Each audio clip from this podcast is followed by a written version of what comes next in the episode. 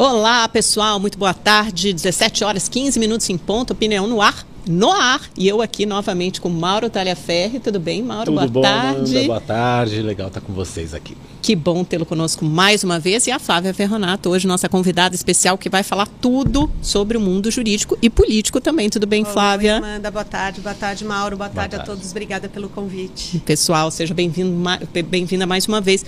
Gente, o Silvio está com uma sinusite chata amanhã. Rezamos para que ele já esteja bem e de volta aqui ao nosso convívio, mas vocês sabem que estão ligados aqui conosco e podem mandar suas dúvidas, questionamentos, críticas eh, e opiniões pelo chat. O número está aí na sua telinha, é o 11 99 395 4071, 11 99 395 4071. Estamos super ativos pelo YouTube, pelo chat. Pode mandar que a gente explora e debate bastante no nosso trio de hoje. Trio bacana, viu?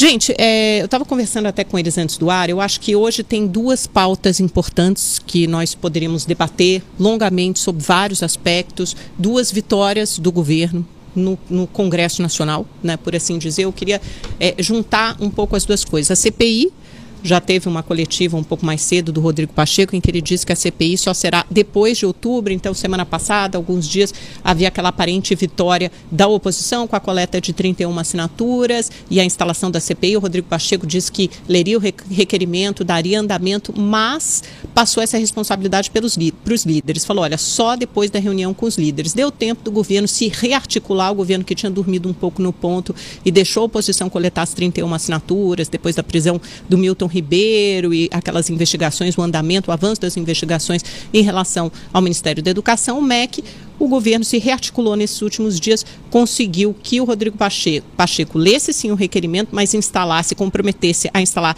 não só essa CPI do MEC, mas as anteriores que já estavam na fila e mais. Os líderes decidiram em conjunto que não havia clima, porque afinal de contas é ano eleitoral, não há clima para instalar essa CPI agora, portanto vai ficar só para depois da eleição em outubro, o que pode, na prática, significar que não vai ficar, É, né? isso. Porque aí Pronto, é não- outra é. legislatura, é outra situação, outro contexto político, tudo pode mudar. Por enquanto é isso. Juntamente, eu acho que dá para a gente debater também no mesmo pacotão a PEC das bondades, benefícios sociais, PEC kamikaze, como queira, PEC Papai Noel, cabe tudo naquele, naquela PEC, já foi aprovada no Senado, está agora na Câmara dos Deputados, e o governo também vem vencendo obstáculos. O relator, que é o deputado Danilo Forte, do União Brasil, queria mudar um pouco o texto, incluir motoristas de aplicativos, e também ele propôs retirar o estado de emergência, o que faria com que a PEC retornasse ao Senado e demorasse mais para o dinheiro chegar efetivamente ao bolso do trabalhador e do consumidor. Mas o governo também está conseguindo contornar esses entraves e, ao que tudo indica, pelo que líderes me disseram hoje na Câmara, depois de café da manhã com a oposição e almoço com os líderes da base, chegou-se a um denominador comum. A PEC não será alterada, será a mesma PEC que veio do Senado, ou seja, não precisa voltar ao Senado se for aprovado na Câmara, e mais, deve passar hoje pela comissão especial, tudo indica que será aprovada, e amanhã pelo plenário. Portanto, mantido o cronograma do governo que quer é, é, agilizar isso, avançar, Você né, Mauro? diria, Amanda, que o Danilo Forte não teve essa força toda? Não, eu acho que ele primeiro deu lugar? uma fraquejada, para usar um termo caro aqui ao segundo lugar, é, queria eu governar com essa oposição. Pois é, né? Essa É. oposição tá, tá boazinha. Eu acho que ela caiu numa cilada, afinal de contas, né? Tava, tava conversando com alguns deputados da oposição. Falei assim: olha, gente, em ano eleitoral é o seguinte: quem é que vai querer fazer maldade com o eleitor? Quem é que não vai querer dar um benefício social para o eleitor? Mas, por outro lado, acaba beneficiando, sim, o governante de é turno. óbvio. Eles acham, eles acham mesmo que na hora que o eleitor estiver ali na frente da urna, ele vai falar assim: ah, não, mas o deputado da oposição aprovou isso aqui. Ou, ele acha, ou você acha que o, que o eleitor vai falar assim: não, isso aqui foi uma ação do governo, do governo Bolsonaro, que está me dando esse benefício. Ah, É. pelo amor de Deus, né? A santa ingenuidade. É um bom raciocínio de também. Deus. Flávia, vou te chamar para essa discussão. Como é, que, como é que você vê? Primeiro, acho que a gente pode explorar um pouco politicamente, depois abordar alguns aspectos jurídicos e legais, principalmente dessa PEC e das bondades, mas como é que você vê politicamente esses últimos movimentos do governo nesse xadrez eleitoral? Eu acho que tudo isso tem muito a ver com a ida do Kassab para, teoricamente, base do governo. Uh, eu acho que. Mas você diz do provável apoio ao Tarcísio, ao Tarcísio é isso? E, e a essa. Uh, nos bastidores se fala muito que o Kassab tem costurado também esses apoios. Né? O Rodrigo Pacheco aprovou em tempo recorde. Uma coisa que ele não, não fazia no mês passado. No mês uhum. passado, ele fazia de tudo para atrapalhar o governo federal. E, de repente, numa PEC que beneficia a população em geral, mas principalmente o governo em ano eleitoral, ele passou em tempo recorde. Então, isso, isso mostra uma mudança de postura dentro do Senado Federal. E essa mudança de postura ela é muito importante, e aí depois a gente fala dos aspectos jurídicos, porque quando a gente tem um Senado Federal muito inclinado uh, a andar junto com o governo federal, o STF acaba se sentindo pressionado, uhum. porque afinal tudo deságua no Senado Federal. Na Câmara, a gente sabe também que o governo está com ampla maioria. O, o Arthur Lira é, virou o cabo eleitoral do presidente Bolsonaro e tem muita pressa e provavelmente amanhã deve ser aprovado. Uh, com o regime de urgência para o dinheiro chegar rápido. Isso faz muita diferença para os votos, principalmente da base eleitoral do Nordeste, né, daquele, da população mais pobre do Nordeste, onde o Arthur Lira, Uh, o, o, Ciro. A, o Ciro Nogueira, a, a, própria base do Nordeste, Fábio Faria, hum. né, é, é onde vai chegar uh, ah, para a base deles, então eles têm essa agilidade uh, muito, muito forte, né? muito, eles precisam muito que isso chegue forte para a base eleitoral ser revertida em votos. Por outro lado, Mauro, se você, eu acho sim que, que a oposição eu não acho que comeu bola. A oposição está enfraquecida por toda essa manobra do governo federal dentro do, do legislativo. E eu acho que quando você vai votar, você precisa do benefício, vai votar naquele deputado que te negou aquele benefício, esse deputado perde voto. Então, uhum. talvez seja também uma outra, um outro olhar de que, olha. Eles ficaram numa sinuca de bico, né? É. Não tinha pois muito o é, que fazer, né? É. Como sair ali então, daquele. Por isso que só contra... o José Serra é. votou contra. Mas fica aquela situação: se eu voto contra, eu perco o voto. Se eu voto a favor, eu, eu não ganho um voto. né? Você tem que fazer é, essa contabilidade, essa se conta. Eu, se, eu, se eu voto contra, eu perco o voto do, do, do, eleitor. Se eu voto a favor, eu dou voto pro, pro, pro governo. Então, mas, mas é porque razão. eu acho que essa conta do voto também ela passa por vários pontos, né? Não só essa, mas é, isso poderia definir o fato daquele deputado ser lembrado, carimbado como alguém que votou contra um benefício social, poderia fazer com que alguém efetivamente não Aí votasse é um naquele si, né? deputado. Né? É o cada um por si. Mas se o todo mundo votou a favor favor, ele, aí o, o, que, o que vai é. desempatar aí, são Amanda, outros pontos, né? Amanda, Flávia, aí a gente cai naquilo que a gente estava conversando ontem, hum. do, do, do, do que é, né, de como o eleitor vota, de como o eleitor hoje reage, de como o eleitor é tratado de uma forma infantilizada no Brasil. Ele não é apresentado a um projeto de país, a, a algo que, que, esteja estruturado e que você vai comparar projetos e vai escolher qual é o melhor projeto. Não, você vai, você vai votar no, no ali, no, no, varejão mesmo, sabe? o cara do orçamento secreto, né? Isso, que é trouxe... o cara que trouxe ambulância ali para o meu município, Exatamente. que asfaltou a minha o hospital, rua, a escola, que deu um benefíciozinho aqui. É. é isso, é no, é no varejo, ou seja, a gente nunca vai ter ter um, um país realmente desenvolvido, né, mantendo essa classe política que a gente tem hoje, a gente nunca vai ter um projeto é, maduro, bacana, discutido com a sociedade de desenvolvimento do país. É, não tem essa, essa visão política madura. Agora, a Flávia trouxe um outro ponto importante, eu também já tinha pensado nisso hoje, ela falou antes de eu falar, mas dessa mudança de postura do Rodrigo Pacheco, né? Que ele, ele se posiciona firmemente em relação à defesa da democracia, e aí ele se aproxima do STF nessa pauta, se reúne com senadores da oposição, janta com, com ministros do Supremo Tribunal Federal, mas agora, nessa pauta mais de varejão, econômica, de benefício, tanto na PEC dos. Uh, a primeira parte né, da PEC dos combustíveis, de redução do ICMS para os estados, em que pese se colocar contra os estados, lembrando que o Senado é a casa da federação, ou seja, os governadores têm muita mais, têm, têm, exercem muito mais pressão, muito mais controle sobre os senadores, até porque muitos senadores são ex-governadores, né, eles uhum. sabem bem onde o calo aperta, mas tanto na PEC que reduziu o ICMS é, dos estados, ou seja, impôs uma derrota para os cofres para o caixa dos estados e dos municípios. Quanto nessa PEC apelidada de kamikaze, quanto na CPI, ele está fazendo o jogo do governo.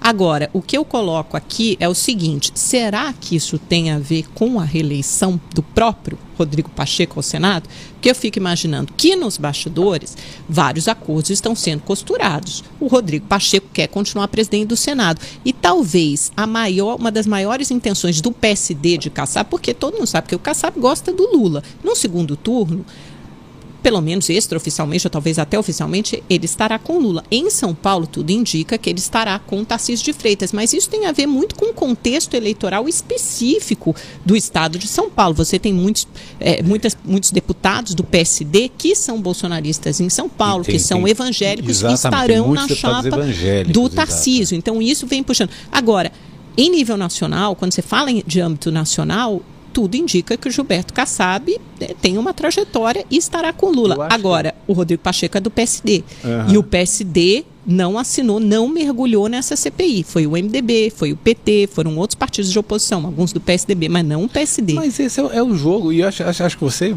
matou a charada. É, o Kassab está ali e, e, aqui no Brasil, a eleição aqui no Brasil se, se, define assim: tem um monte de candidato que eles disputam a eleição, o eleitor vai lá, vota, e quem ganha é o Gilberto Kassab, que não concorreu a cargo cenário. nenhum. É, Eu ia que, falar que isso, o Kassab ele não tem candidato, ele é, tem o vencedor. Exa ele apoia quem ele acha é, que vai isso. ganhar. Então, é, é, eu acho que, que, que, que, tem sim, tem sim o, o, uma articulação que passa pelo Kassab aí por trás e que determina essa, esse comportamento do, do Rodrigo Pacheco. Eu é... acho que ele demorou muito para se posicionar, inclusive. O Kassab, ele sempre tem esse, esse viés. Um pezinho em cada de, canoa ali. De é. vai. O, a, as falas do Rodrigo Pacheco indicam uma coisa, mas na hora de fazer, você uhum. falou bem, ele faz outra. E isso mostra bastante que talvez ele nem queira estar fazendo aquilo. Uhum mas ele está fazendo. É mineirinho, né? Mineirinho no bom sentido. O mineirinho sabe é. costurar politicamente, habilidoso, fica ali em cima do muro. Mas é interessante porque, assim, ele deu corda para a oposição, ele disse: não, não vou é, enterrar, engavetar essa CPI, porque ele sabia que ele não poderia fazer isso, porque no minuto seguinte ele, ele iria um parar no Supremo né? Tribunal Federal. Ele tem um governador do PSD no estado dele sendo Sim. apoiado pelo Lula. Sim. Então ele, ele como é que ele, ele vai é um agora? Pé em cada né? canoa, né? É. Assim, é um pé em cada canoa. E além do que, eh, ele não sabe se no ano que vem ele terá que lidar com uma presidência do Bolsonaro ou com uma presidência do Lula. Então a minha impressão é que ele sente aquele termômetro no Senado, porque uhum. ele precisa agradar principalmente os senadores. Dois terços continuarão lá, um terço será renovado. Então ele tem que conversar e já articular, desde agora costurar muito bem, para não se indispor com ninguém, né? Quer dizer, segurar, manter a posição com todos os lados. Então, com a oposição, ele pode falar para o Randolph, para o Jean Paul Prats, olha, gente, eu fiz a minha parte. Agora, aqui no Colégio dos Líderes, a gente debateu de fato com a maioria. A maioria diz que não interessa uma CPI em ano eleitoral. Então, ele não se indispõe completamente uhum. com ninguém. Né? Ele faz o jogo de cada um e assegura, provavelmente, se mantém como candidato mais forte à reeleição. Isso, claro, vai ser definido também por quem for eleito Mas, presidente da República. Mas, ao mesmo tempo, não tem justificativa uh, dentro do âmbito político, a não ser ajudar a presidência da República, para uma, uma PEC passar tão rápido, não, não ir para a CCJ, Sim. ir direto para Ele fez o jogo dele com o governo, né? Ele a sua fez, argumentação é. é. essa. Então é. ele firmou posição, ele falou assim, olha, num eventual governo Bolsonaro, eu joguei junto com vocês aqui nessas últimas... Na verdade, eu acho que não é, mais uma vez, eu acho que não é ele. Ele, ele não joga com o governo. Quem joga é o Kassab. E aí ele Mas é obrigado... Mas o Kassab acredita num governo Lula. Né? Ele ac acredita na eleição do Lula. Se ele, se ele acreditasse no governo Lula, ele não estaria indo para o Tarcísio, ele estaria apoiando o Haddad. Não, aí eu não acho. Aí eu acho que tem a ver com o contexto ele muito local a mão, de São Paulo. Então, mas eu... aí eu não acho que ele, se, ele entraria tão fortemente, mas assim aí... como ele não está entrando em outros estados o apoio ao Tarcísio formal em São Paulo, por mais que a base dele seja de muitos evangélicos, eu acho que é um sinal maior, mais, mais acho amplo. Que ele, acho que ele perde o controle do partido, que é, é o que menos exato. interessa. Não, eu não acho ele. que ele vai é. formalmente é. entrar. Eu acho que ele vai continuar nesse com os dois pés. É... Mas são nessas, são nessas, uh, nesses sinais hum. que a gente vê que alguma coisa está acontecendo em relação ao presidente. Porque se ele quisesse, se o PSD não quisesse reeleger o presidente Bolsonaro, ele dificultaria, dificultaria muito essa PEC deixaria durar, vai demorar duas, três semanas. Poderia até passar, mas não em dois dias. O que, chamou, o que me chamou a atenção foi que foi muito rápido. A articulação foi muito rápida, principalmente dessa última PEC. Por que, que foi em dois dias? E principalmente no Senado. No Senado, é. e tinha sido prometido para o Alcolumbre que ia para a CCJ. E de repente, e ele falou publicamente, não, vai primeiro para a CCJ, e de repente, de um dia para o outro, não, a gente vai direto para o Senado, aprova, aprova, é, eu não sei, eu acho que ah, tem uma realidade tem alguma, mais é... eleitoral. Porque se a gente for pensar assim, nos, nos três principais estados da federação, vai, é, São Paulo, Rio de Janeiro e Minas. Então, São Paulo, provavelmente, a gente terá o, o PSD do Kassab com Tarcísio de Freitas, uhum. ou seja, com bolsonarista. E Minas Gerais, a gente tem o PSD, o mesmo PSDB do Kassab com Alexandre Calil e o Lula, né? Apoio do Lula. Por quê? Uhum. Porque em Minas Gerais, naquele contexto eleitoral, interessa muito mais o apoio do Lula. O Lula vai muito melhor do que o Bolsonaro em Minas Gerais, né? Segundo as, as pesquisas de intenção de voto. Apesar do Calil estar tá bem atrás. Mas quando ele é apoiado pelo Lula, ele cresce fortemente nas pesquisas. E no Rio de Janeiro? No Rio de Janeiro, o PSD não está com, com pé em nenhuma das duas canoas. Porque tem o, o, Eduardo Paes, tem o Felipe Santa Cruz, então tem um candidato próprio, não está nem com o Freixo, que é o candidato lulista, tampouco com o Cláudio Castro, que é o atual governador, candidato bolsonarista. Então, eu tenho para mim que em cada. O, o xadrez é, é, tão complexo, a gente é. tem que pensar regionalmente é. no Brasil. É. Então, faz mais sentido estar uhum. com Lula em Minas, faz mais sentido estar com Bolsonaro. E aí tem a ver com a realidade do partido. Você tem o Cezinha Madureira, que é, é líder da bancada evangélica, que é do PSD, e ele não aceitaria, em hipótese alguma, apoiar a chapa do Haddad. Então, para Gilberto Kassab, seria muito difícil apoiar a chapa do Haddad. Aí eu estou com, com o Mauro quando ele diz ele corre o risco de perder o controle do partido e ele corre o risco de perder votos importantes. Imagina, o Cezinha de Madureira, obviamente, vai ser reeleito, traz votos importantes, traz a base evangélica e, e o poder do Kassab também é dado por quantos deputados Mas, ele eleger e a fatia que ele tiver do fundo eleitoral. Eu, eu acho que eu acho o teu, teu raciocínio perfeito, mas acho que ele não invalida uhum. a, a negociação em torno da PEC porque não, é, eu também acho que não. Porque é, o, concordo. O, o, ele está agindo mesmo Sim, regionalmente, favor, é, sabe? É. é, é, é onde o, os interesses vão confluindo, é onde é com Lula é Lula, onde é, é Bolsonaro é Bolsonaro, onde é neutralidade é neutralidade e, e, e ali na, na, na, negociação da, da PEC, eu acho que se, se não entra junto com, com o governo, aí, aí você compromete compromete São Paulo, por exemplo. Uhum. Né? Então é, é, faz parte do, do mesmo xadrez, Ao mesmo da mesma tempo negociação. que a PEC ela fortalece partidos que são contrários ao PSD no Nordeste. Então é um xadrez. É um Na hora que você né? é. amplia, me chama atenção mais uma vez o porquê que foi tão rápido. E Alguma que... coisa tem aí nesse, nessa negociação. E acho que chegou numa situação em que a coisa está tão dividida que não dá para agradar todo mundo. É, mas gente, né? eu acho que isso ao também, mesmo tempo. Eu acho que isso também passa por um cálculo assim muito objetivo do Rodrigo Pacheco do tipo, eu não posso ser responsabilizado por segurar uma PEC que vai em tese ou na prática mesmo, beneficiar a sociedade, beneficiar a população mais pobre. Mas não é nem segurar, né, Amanda? É, é seguir o trâmite normal, né? O que me chamou a atenção, por exemplo, é. a primeira foi, uhum. foi no trâmite acelerado, ágil, mas no trâmite normal. Nessa segunda, um dia ele prometeu Ele deu uma de Arthur Lira, é, né? E ligou foi. o tratoraço Isso. no Senado dias, da mesma forma foi. que o Lira faz na Câmara. É. é, você tem razão. Pode ter alguma coisa que, que, obviamente tem todo um sentido político, é. né? Porque nada que é, ninguém dá ponto sem nó, né? Político não dá ponto sem nó, mas alguma coisa que faça sentido para eles. Agora, então, vamos, vamos, vamos avançar. Vocês acham, eu acho que assim, ainda no aspecto político, em termos de que, de quais dividendos isso pode trazer para o Bolsonaro, gente, e eu não vou aceitar essa visão ingênua de que é uma PEC só para beneficiar a população pobre carente, porque a população pobre carente já passava fome desde o ano passado, a inflação já estava alta desde o ano passado. Então não vá me dizer que agora, de repente, instaurou-se no Brasil um estado de emergência lá pandemia, né? E que agora não que não haja necessidade, obviamente há necessidade, mas a gente sabe que na cabeça do político é o que vai me render votos, o que vai me render benefícios eleitorais. E obviamente que essa é a estratégia por trás da PEC. Bolsonaro vai conseguir? Você acha que ele muda? Muda o xadrez eleitoral, dá uma guinada, muda a chave da campanha? Para mim, ele ganhou a, a eleição aí. Você acha que ele eu, ganha eleição? Pela, pela, é uma, é uma é, declaração sim, forte. não, eu acho que ele ganhou Uh, vai ser o, o, o, critério de desempate, porque o dinheiro vai vir rápido. Uhum. Que é isso que, mais uma vez, chamando a atenção. A agilidade do, do Rodrigo Pacheco fez o dinheiro chegar rápido e chegar antes da eleição, mudando todo o cenário eleitoral.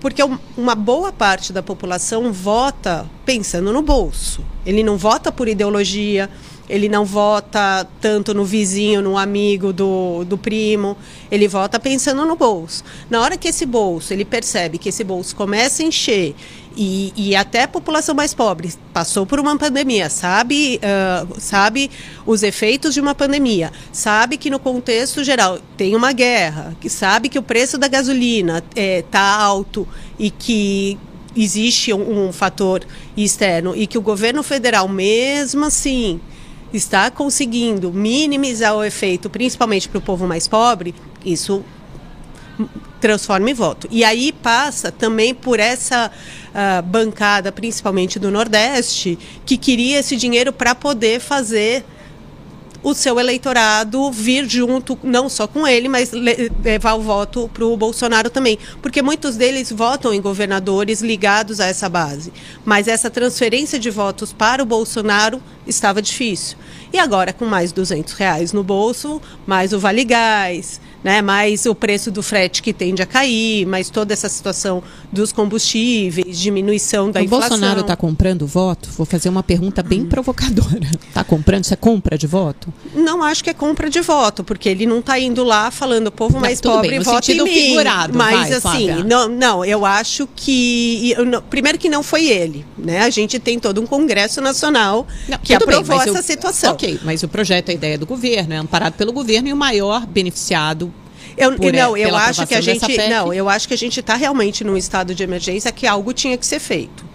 Eu, eu não acho que seja só eleitoral. Você oh. acha que legalmente é possível é, é, argumentar, PEC, argumentar não, que, é. sustentar isso? Porque sim. assim, vários advogados de direito eleitoral me, me a, justificaram justamente isso, né? É, o que o que configura um estado de emergência? Porque tudo bem, então, é, e que precedente isso abre? Porque se hoje você vai argumentar que a intempérie é uma guerra da Ucrânia que acontece a milhares de quilômetros de nós, obviamente nós não somos participantes, se ainda fôssemos um país europeu afetados pela exportação de gás natural aqui, com é, risco de desabastecimento, com risco de. Aí tudo bem. Agora, nós não somos afetados diretamente por essa guerra, e sim indiretamente pelos efeitos, pelas sanções impostas à Rússia, assim como todos os países do mundo. Não estamos mais. Quer dizer, estamos numa pandemia, mas já no fim, finalzinho dessa pandemia. O pior efeito econômico já passou. Quer dizer, e se em 2026 eu for argumentar que o estado de emergência é, sei lá, é, qualquer que... coisa, entendeu? Uma outra guerra, é. uma outra crise na saúde, uma outra crise eu de combustíveis. Que, que, que abre um precedente perigoso. Banaliza a figura do e estado é, de emergência. E, em última instância, é uma flexibilização excessiva ou até uma fraude da lei eleitoral, porque ela claramente, você acabou de dizer aqui, essa PEC vai fazer com que Bolsonaro ganhe a eleição. Então, o que você está me dizendo é que ela deu uma vantagem econômica enorme, absurda para o governante de plantão. Ela desequilibrou o jogo. Mas o objetivo da PEC não era esse. É que Como isso é, que é uma consequência da PEC, Mas porque é... a gente está numa situação eu entendo que, que pode ser discutido o, o, o Mas estado essa situação de emergência, de emergência não estava no passado? Ela não era ainda pior? O grande problema está na questão dos combustíveis, que saiu do controle. Eu não acho... E que é, obviamente, uh, causa, causada tá por uma... hoje do que estava no ano passado. A gente não bem, sabe a extensão da guerra, né? A gente não Mas sabe. Olha, hoje, hoje, saiu, hoje saiu os números da, da indústria. Por mais que a economia brasileira esteja recuperando muito, a gente tem um setor da economia voltado para exportação, principalmente de minério de ferro, do mercado consumidor chinês. A indústria está patinando há anos. É, não, mas não, não. Mas uma parte da indústria está crescendo muito. Mas tem uma parte da indústria muito voltada a essa situação internacional. Sim, mas né? olha, olha Como que... É, são ciclos normais da Mas economia. olha que maluquice. Saiu uma previsão do Citigroup Group, é, eu acho que saiu ontem, falando sobre a questão da recessão nos Estados Unidos. Né? É, os Estados Unidos estão com uma inflação muito alta, o, o, Banco Central dos Estados Unidos começou a elevar os juros, a tomar uma série de medidas. Num ritmo maior num do que ritmo maior, né? a tirar os estímulos também. Sim. Então foram dois movimentos recessivos ao mesmo tempo. E está todo mundo apostando que vai, que a economia dos Estados Unidos vai entrar em recessão. Nisso vem uma previsão do Citigroup falando que o barril do petróleo, que hoje está ali em 110 Ah, dólares, Baixou- Pode chegar a é. 300 mais, né? No pior cenário. Não, já está 102, né? está cento e pouco atualmente. Pode chegar a 65 no final do ano. Jura? Eu É. tinha visto uma outra E no fim 40 de semana, acho que do JP Morgan, que poderia chegar Chegar mais de 300. 300. E Isso, né? 45 no final de, de- de- do ano que vem. Por causa Ah, da recessão. da recessão. Você, você tendo um cenário recessivo nos Estados Unidos e isso arrasta o mundo inteiro Sim. junto, você vai, vai diminuir totalmente o consumo de, de petróleo. Quer dizer, ó- Gente, olha em como essa... 2023 a gente vai estar num estado de emergência pior do que a, que a gente está hoje, né? Porque o mundo vai entrar em recessão, os nossos juros estarão altos, então todo o efeito sobre a economia, É. porque a gente sabe que tem um delay, serão sentidos. O Mas- desemprego deve parar de cair, né? Porque É, numa o- recessão o- dificilmente mas onde eu quero, o. Onde eu quero chegar é que vo- você mencionou que a gente hoje está num, num estado de emergência por causa dos combustíveis. E aí? Pode E- não e- tá Pode amanhã. não estar amanhã. É, Pode, então, pode assim, não eu, tá eu amanhã, acho, mas eu acho que, os aí- efeitos disso, Aham. como, como o próprio JP Morgan falou, é, ele é para o ano que vem. Ele pode chegar a 65 como pode chegar a 300 Nesse ano. é, dependendo. Não, eu acho que é então. ah, desculpa, do Citigroup, do JP É. Morgan, que era 300 ano que Uhum. vem. Mas é, a gente não sabe a extensão da guerra. A gente, a gente tem ah, uma projeção mundial de recessão causada pela guerra aumentando muito. Mas sim, eu concordo com vocês. Eu, eu não acho que, que o estado de emergência ah, seja um instrumento banalizador dessa maneira, mas algo também precisaria ser feito, porque saiu do controle essa questão de inflação ah, e não, não é culpa do governo. O governo tentou de todas as maneiras diminuir impostos. Eh, diminuir ICMS, forçar governadores a reduzirem o ICMS. É uma questão que provavelmente vai chegar no STF. E aí é, existem duas correntes jurídicas. Existe a corrente que entende que a PEC, da maneira como foi aprovada, por ser PEC, ela pode sim, ah, respeitando uma decisão do legislativo, ela pode sim ser sem ano eleitoral, porque é uma PEC, não é, não é uma lei, então não precisa da anterioridade de um ano. Ah, e existe outra corrente que entende que a diminuição de, de impostos ou, ou esses benefícios que impactariam diretamente na eleição, eh, se isso ficasse comprovado que era o, o único objetivo dessas medidas, eh, não, não poderia acontecer. Mas tem uma questão. A oposição votou a favor. Uhum. Quando a oposição vota a favor Ela no legitima, Senado, ela é. legitima. É, é, É, é uma. é, É uma eu- tá- eu- foi eu- bem montado, né? eu- a gente Ela pode eu imaginar concordo- que a estratégia política temos que concordar. Eu concordo e aí eu com você, posso, mas e aí eu posso falar que talvez seja a ingenuidade da oposição. Ela perdeu o argumento jurídico Uhum. ao, ao aprovar quase por unanimidade no Senado. Eu concordo com você e acho que se houver uma batalha jurídica, essa batalha não vai ser no Supremo, essa batalha vai ser na Justiça Eleitoral. Porque aí pode-se argumentar de que houve um desequilíbrio no jogo. Mas Então, aí mas você aí eu- perde o argumento do É. abuso de poder político e econômico, porque justamente a oposição votar Mas a favor. depende, depende do, do, do, do que o. o- se, se vai para o Supremo, por exemplo, o Supremo fala, isso é uma, é uma questão. Bom, sem dúvida, sem dúvida. Sim, o porque fato você da, fala, da ah, tudo oposição bem, ter abuso votado, de poder sem dúvida. econômico. é, ah, mas é. então Mas por que você vocês votou, a favor? votou a favor, Né? Que Então é. você legitima. É Eles isso, perderam caiu nessa, nessa é, armadilha. E, não, e nada indica que na Câmara isso possa ser revertido, né? que a oposição não, será aprovada vá com ter larga um outro caminho. Agora, é, a minha é. questão aí é a seguinte, né? Quer dizer, você lança a mão de um artifício, você não está só é, é, colocando em xeque a lei eleitoral, você coloca em xeque todo um arcabouço institu- institucional. Então, assim, a PEC a- do teto de gastos, né? Porque é a segunda vez em seis meses que a PEC do teto de gastos já tem um skyline inteiro montado em cima desse teto de gastos. Ele não existe, gente, teto de gastos não existe, está, foi desmoralizado desde a PEC dos precatórios, seis meses depois veio essa PEC das bondades, etc. Então você tem teto de gastos, tem lei de responsabilidade fiscal, você tem regra de ouro, você tem lei eleitoral. Então você tem todo um arcabouço institucional que é fragilizado pela própria política. Ou seja, quando a política quer, ela arranja um jeitinho. Então, no meu, na minha visão, isso abre um precedente muito perigoso para próximos governos usarem de um instrumento parecido. É, argumentando com qualquer intempérie, e sempre vai haver. Gente, todo ano, todo, sempre vai haver intempéries, né? Para de alguma forma se beneficiar no jogo político eleitoral. Isso é muito danoso pelo país, porque nós viramos, acho que foi o Hélio Schwartzman hoje na Folha que falou, uma república de bananas. Então a gente está assinando embaixo. Somos uma república de bananas. As regras só valem quando convém, senão elas não valem. Uhum. Porque assim, quando elas não nos interessam, quando elas não, não interessam ao jogo político, a gente deixa de respeitá-las. E a gente quebra as regras. Para qualquer, pra qualquer um. Pra Aí não governo. é uma crítica só ao governo Bolsonaro, é uma crítica à classe política, porque a classe política, inclusive inclusive a oposição votar ao favor, referendou isso. Então é muito ruim, eu acho que para nós, enquanto país, né, enquanto Estado democrático, ver que as nossas leis valem tão pouco e que é tão fácil você mudar o que está escrito Não, no vale, papel. Vale em qualquer.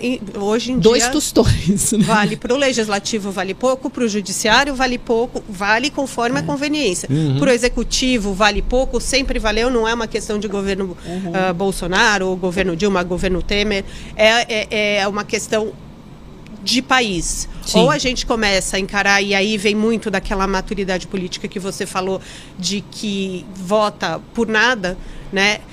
Eu acho que de 2016 para cá, eu acho que desde do, do, daquele auge do impeachment da Dilma, a, a sociedade brasileira ela começou a se atentar a algumas questões que antes passava batido. E mesmo essas manobras, quando beneficiam uma pessoa que você apoia, se você se sente Ah, incomodado com isso, é. porque a sua maturidade política Já está mudando. é, é um né? ápice, E né? o que, e o que eh, eu vejo é que é uma situação onde as pessoas falam, não, peraí, tudo bem, é preciso, é preciso essa emergência. Agora, vamos levar o país a sério? É, porque senão vamos vira, é, começar- va- é um vale tudo Pois eleitoral, é. né? Vale tudo, gente, vale qualquer coisa. E assim, se você instituir essa PEC, nada, nada é, é, impede que daqui a um mês, se ela não surtiu o efeito desejado e fez com que Bolsonaro subisse nas pesquisas, que o governo lance mão de outra medida econômica para beneficiar a população. Né? Aí o que você faz é, é, é assim, no sentido figurado, eu entendo que seja algo muito próximo a uma compra de voto.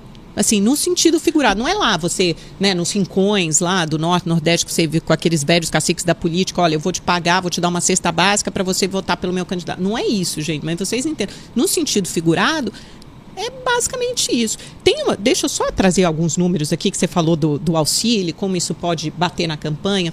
Uma pesquisa BTG-FSB, que é bem atual, ela saiu para presidente da República na semana passada, exatamente na segunda-feira passada. E eu, eu até fui revisitar a pesquisa, porque então ela tem o quê? Uma semana, né? Oito dias. Então eles perguntaram assim: que porcentagem da população recebe o Auxílio Brasil? Para a gente ter noção do impacto que essa PEC pode ter. Então, 85% não recebe e nem mora com alguém que recebe. Então, a maioria não recebe, tá? Então, você já vê que é um efeito um pouquinho mais restrito nesse sentido. Quem recebe? 8% da população. Não recebe, mas alguém de casa recebe 7%. Então, a gente tem aqui, vai, 15% que recebe ou tem alguém que recebe. Agora, o entrevistado que recebe o auxílio, como ele vota? Veja isso: 73% votam em Lula. Quem recebe o Auxílio Brasil? 16% em Bolsonaro. O entrevistado que não recebe, mas alguém de casa recebe, 51% votam em Lula, 34% votam em Bolsonaro. Olha que interessante, aí já muda, mas os que recebem, apesar de saberem que o auxílio veio do Bolsonaro, e isso foi, você viu a pesquisa no Globo que Sim, saiu hoje do aham, Pulso, aham, né? Que sim, eles sim, mostram vi. que 75% da Eles população sabem. já sabem Uhum. que o Auxílio Brasil é, É- é um programa da do governo gestão, Bolsonaro, É um isso, programa é. do governo Bolsonaro, e mesmo assim, essas pessoas, 73% votam Agora, em Lula. aí e aí o entrar, entrevistado né? que não recebe, 40% votam em Lula, 34% votam em Bolsonaro. Vai ser muito interessante ver essa mesma pesquisa daqui a, sei lá, um mês, um mês e meio. Para ver se ver acontece aquilo que você falou, se é um, se realmente esse, é- esse acréscimo vai ser um ponto de virada, Porque é uma ele, cadeia, né? porque ele tá, ele tá beneficiando é, eleitores do Lula. Para ver se ele consegue conquistar para ele esse entrar pessoal. nesse flanco, ele- né? Exatamente. Mas aí é. Hum. também tem o que ela fala, tem o auxílio caminhoneiro, tem o Vale Gás, tem toda uma cadeia que é beneficiada. Não, não são Não é só as só pessoas esse. que Não, recebem e é o um auxílio. dinheiro que é injetado na economia, a Sim, vendinha da esquina é. vai ganhar, e aí Exato, aquilo exato. vai, Uhum. vai aquecendo a economia. E aí vem, até outubro, É. o poder econômico se melhorou. Sim, e a PEC só vai até dezembro, tá, É. gente? Mais um motivo, que indi- mais um indício de que é uma PEC eleitoral, porque ela vai até dezembro. Então, 600 reais vai até dezembro. Agora, eu duvido muito que o próximo presidente que vier seja Lula Bolsonaro ou Vai. Zé das Não, Couves, isso é. É, ela vai Outro até dia- dezembro com a possibilidade de, de continuar Exatamente. caso a, a situação de emergência não tiver. Bom, a gente vai viver uma emergência Não, eterna, a- né? Você já outro, percebeu. outro dia eu, eu ouvi a, a expressão que é querer colocar a pasta de dente de volta no tubo. Não, não, não, não É, vai. quem Não- falou não essa expressão muito mais, boa, é. eu também Não ouvi. Mas a- mais, é. é, percebam que existe o nome do jogo. Tudo isso aconteceu, toda essa mudança, toda essa aprovação que chama Rodrigo Pacheco. Se não fosse o Rodrigo Pacheco, o jogo estaria muito diferente. É, e entendo. aí incomoda, porque uma pessoa tem esse poder de mexer com a realidade de milhões de brasileiros. Alguma coisa está errada. Mas aí não só ele, aí é o Arthur político. Lira também, Não, né? é, o mas, é, presidente sim, da casa que- legislativa exato. é muito, é uma figura muito poderosa, né? Não à toa. É, mas eu, mas eu concordo que, que quem mudou de comportamento nesse jogo todo e que deu a celeridade toda é pro, verdade. né, é. do, É do Arthur. Lira a gente Eu já acho que até como esperava. jornalistas nos né? dá uma boa pauta, Dá né, uma Mauro? boa Pra pauta. gente até atrás, a- apurar o que está por trás Uhum. dessa mudança de comportamento do Rodrigo Pacheco. Foi o Só Pacheco. para terminar esses números, gente, já são 17h51. Olha, tá muito Mas bom já. o debate. Exato, passa muito rápido. Olha, só para voltar, essa mesma pesquisa eh, BTG-FSB da semana passada mostra o- nos votos totais, tá? Primeiro turno a estimulada, 43 para Lula, 33 para Bolsonaro, uma diferença de 10 pontos. Até um salário mínimo, né? Familiar, viu, gente? Que é aquela renda que recebe o Auxílio Brasil. Então, vejam a diferença. 63 a 15 para o Lula. É muita coisa. De um a dois salários mínimos, 56 a 24. Então você veja que à medida que você vai, su- vai subindo na renda, esse jogo fica mais equilibrado. equilibrando, é. De dois até cinco salários mínimos, o Bolsonaro já ganha. Fica 34 a 40 para o Bolsonaro. E mais de cinco salários mínimos, veja só, 24 para o Lula e 51 para o Bolsonaro. Então, é um jogo que muda. Quando a gente fala de uma polarização, de uma clivagem, de uma cisão na sociedade, é uma cisão que tem muito a ver com renda, tem muito a ver com região do país, tem muito a ver com realidade. Aí, por isso, talvez seja tão difícil quando as pessoas falam: ah, mas não é possível que o Lula esteja na frente, ninguém que eu conheço vai votar nele. Cara pálida, mas você está olhando para sua bolha. As Não, pessoas que não. ganham É. como você, que vivem na mesma classe social, que frequentam os Eu mesmos tô, eu lugares. tô ajudando um novo instituto de pesquisa e eles nos chamaram até para dar, até como críticos, né, que somos das pesquisas eleitorais, eles nos chamaram para acompanhar como tem sido feitas as pesquisas. A primeira foi, foi registrada no TSE para o governo de São Paulo e, e eles fizeram uma pré-pesquisa, não é uma pesquisa registrada no TSE, vai ser agora uma pesquisa, uma, uma registrada, mas ah, até para sentir o perfil do eleitorado. Bolsonaro perde na classe com menos de dois salários mínimos e perde muito nessa classe em relação às eleitoras. Mulheres, As né? Que é o mulheres. que as pesquisas. Então, assim, o que você está dizendo é que já é esse instituto que você está trabalhando, Sim. você não pode revelar o nome, mas então, na, na base, basicamente, ele está confirmando que os outros institutos já apontavam, né? Uma preferência do Lula entre as mulheres e, E muito grande mais- entre. Das classes mais Sim. vulneráveis. É, a gente tem, e aí entra essa questão do, do Rodrigo Pacheco, a gente tem um panorama ah, eleitoral onde o Bolsonaro, ah, perto de 2018, perdeu muito voto em São Paulo, Minas Gerais e Rio Grande do Sul. Perto de 2018. É, da eleição Como de assim? 2018. Ele perdeu. Perdeu muitos votos. Entre as mulheres? Não, n- no geral.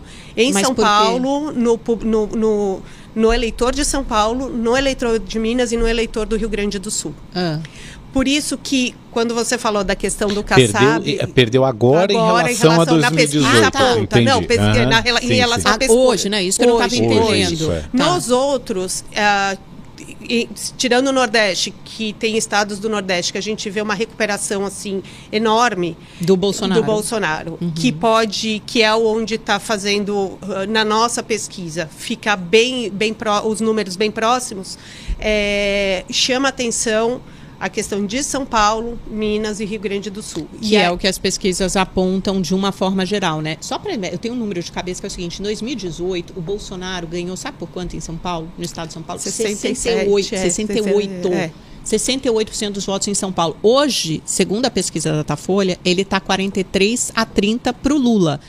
Segundo a pesquisa Paraná, eles estão mais ou menos empatados ali na margem de erro, né? Com um com 35, outro com quase 40. Gente, mas qualquer É que porque seja não o são cenário. votos válidos, né? Nos nossos votos válidos, ele está com 52. Ele perdeu 15 pontos.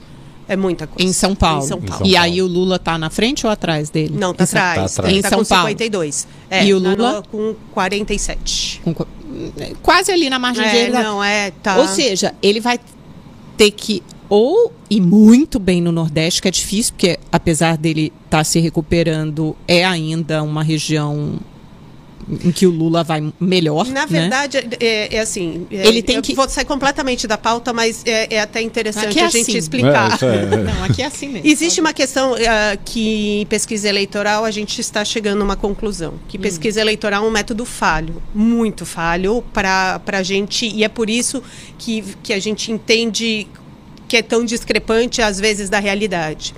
Primeiro que existe um público que não responde a pesquisa eleitoral. Que não confia em pesquisa eleitoral e não responde. E então vocês não vou que os responder. bolsonaristas fazem isso? E a Eles gente percebe muito. E se recusam. Se recusa a É, E se responder. recusa a responder. Isso a gente viu bastante. Então tem um Bolsonaro. Não é nem bolsonarismo envergonhado, é bolsonarismo que não acredita na pesquisa. Então. A- tá. E junto a isso existe o bolsonarista envergonhado, que tem medo de responder e desagradar, ou, e, e isso em São Paulo, Mas principalmente. isso também não pode ter o Lula envergonhado? Ah, não, a gente, a gente pela, pelo que a gente percebe nas pesquisas, não.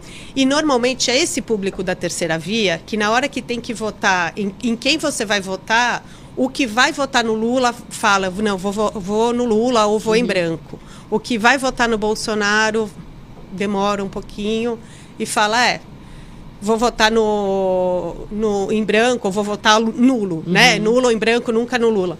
E aí já cadastrou o voto, já registrou o voto, e aí conversando ele fala, não, é, eu acho que na hora H eu vou acabar votando no Bolsonaro. Então, o que a gente percebe nas pesquisas? A gente tem na- nos estados de 20% a 30% dos indecisos ou brancos, nulo, nesse, nesse geral todo. São Mas- eles que vão fazer a diferença. Mas está menos, né? Bem menos. Nas pesquisas hoje apontam Não, uns que a 9%. gente, Isso não, não, levantamento na, que na- vocês na estão nossa, é, na fazendo. que a gente Aham. está tá levantando. Existe de 20% a 30% Que ainda não sabem. que pro segundo turno, principalmente, vai, vai decidir o voto na, em cima Na da hora. E aí, bom, Flávio, já que você já entregou todo o jogo, né? Você pode entregar mais um pouquinho aqui nos últimos três minutos. Gente, eu nem vi, você estava chegando mensagem. Eu, eu fiquei tão aqui é, Atenta. atenta a vocês. Deixa eu, só, deixa eu só dar um oi aqui antes de acabar o programa, para não pare- parecer que eu sou muito mal educada. Olha, boa noite, sou Gesiel Gonçalves de Jaboatão dos Guararapes, Pernambuco. Per- A CPI do MEC não era para existir, pe- pelo visto não vai mesmo.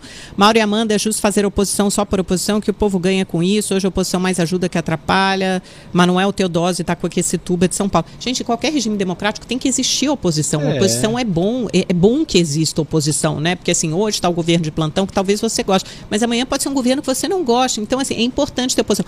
Enquanto tiver oposição, significa que a gente vive numa democracia, gente. Então, a oposição é super legítima e ela não pode ser aniquilada, ela não é inimiga, ela é simplesmente uma adversária política. Que bom que existe oposição em qualquer governo, que você goste ou que você não goste. Sou a Leni de São Paulo, manda o programa está ótimo hoje, embora sem o Silvio, melhoras para ele. Amanhã ele deve estar de volta. Leni, é isso aí, que bom que você gostou. É, então, só para fazer a última perguntinha, Flávia, já, você não vai revelar o nome do instituto, mas que números você pode nos adiantar por essa pré-pesquisa que vocês fizeram? Como é que está o, o total dos votos? Bolsonaro está na frente, mas bem apertado. No, no de vocês dá o Bolsonaro na Não, frente. Mas bem apertado, dentro Mas da e, margem e o que, e por margem- que, e que é a essa margem? pesquisa 2,5%. E por que, que essa pesquisa é tão discrepante de todas as outras? Quer dizer, porque todas as outras mostram. Isso, e o vai dar Lula um na- programa inteiro. Não, mas é porque assim. Mas basicamente, Amanda, e, se- e é- foi, foi por isso que, que nos chamaram. Ah, eu tenho um, um grande amigo, Márcio Furtado, que ele é especialista em analisar pesquisas eleitorais e a gente entendeu que o tratamento dado a alguns, alguns dados coletados estavam errados e isso levava à discrepância dos números. Por exemplo, você tem estados do Nordeste onde o Datafolha não, não pergunta na capital e pergunta em dois, municípios que o Lula ganhou, por exemplo, com 80, que o Haddad ganhou com 80% em 2018. Uhum. Então, é, é, um, é, um, tipo de coleta feito dentro uh, do tamanho do, do município, ao, onde votações não eram discrepantes, é, é a qualidade da amostragem. Uhum. E no tratamento dos números. Então, uhum. você, e em relação também ao eleitorado dentro do, do IBGE e dentro do TSE.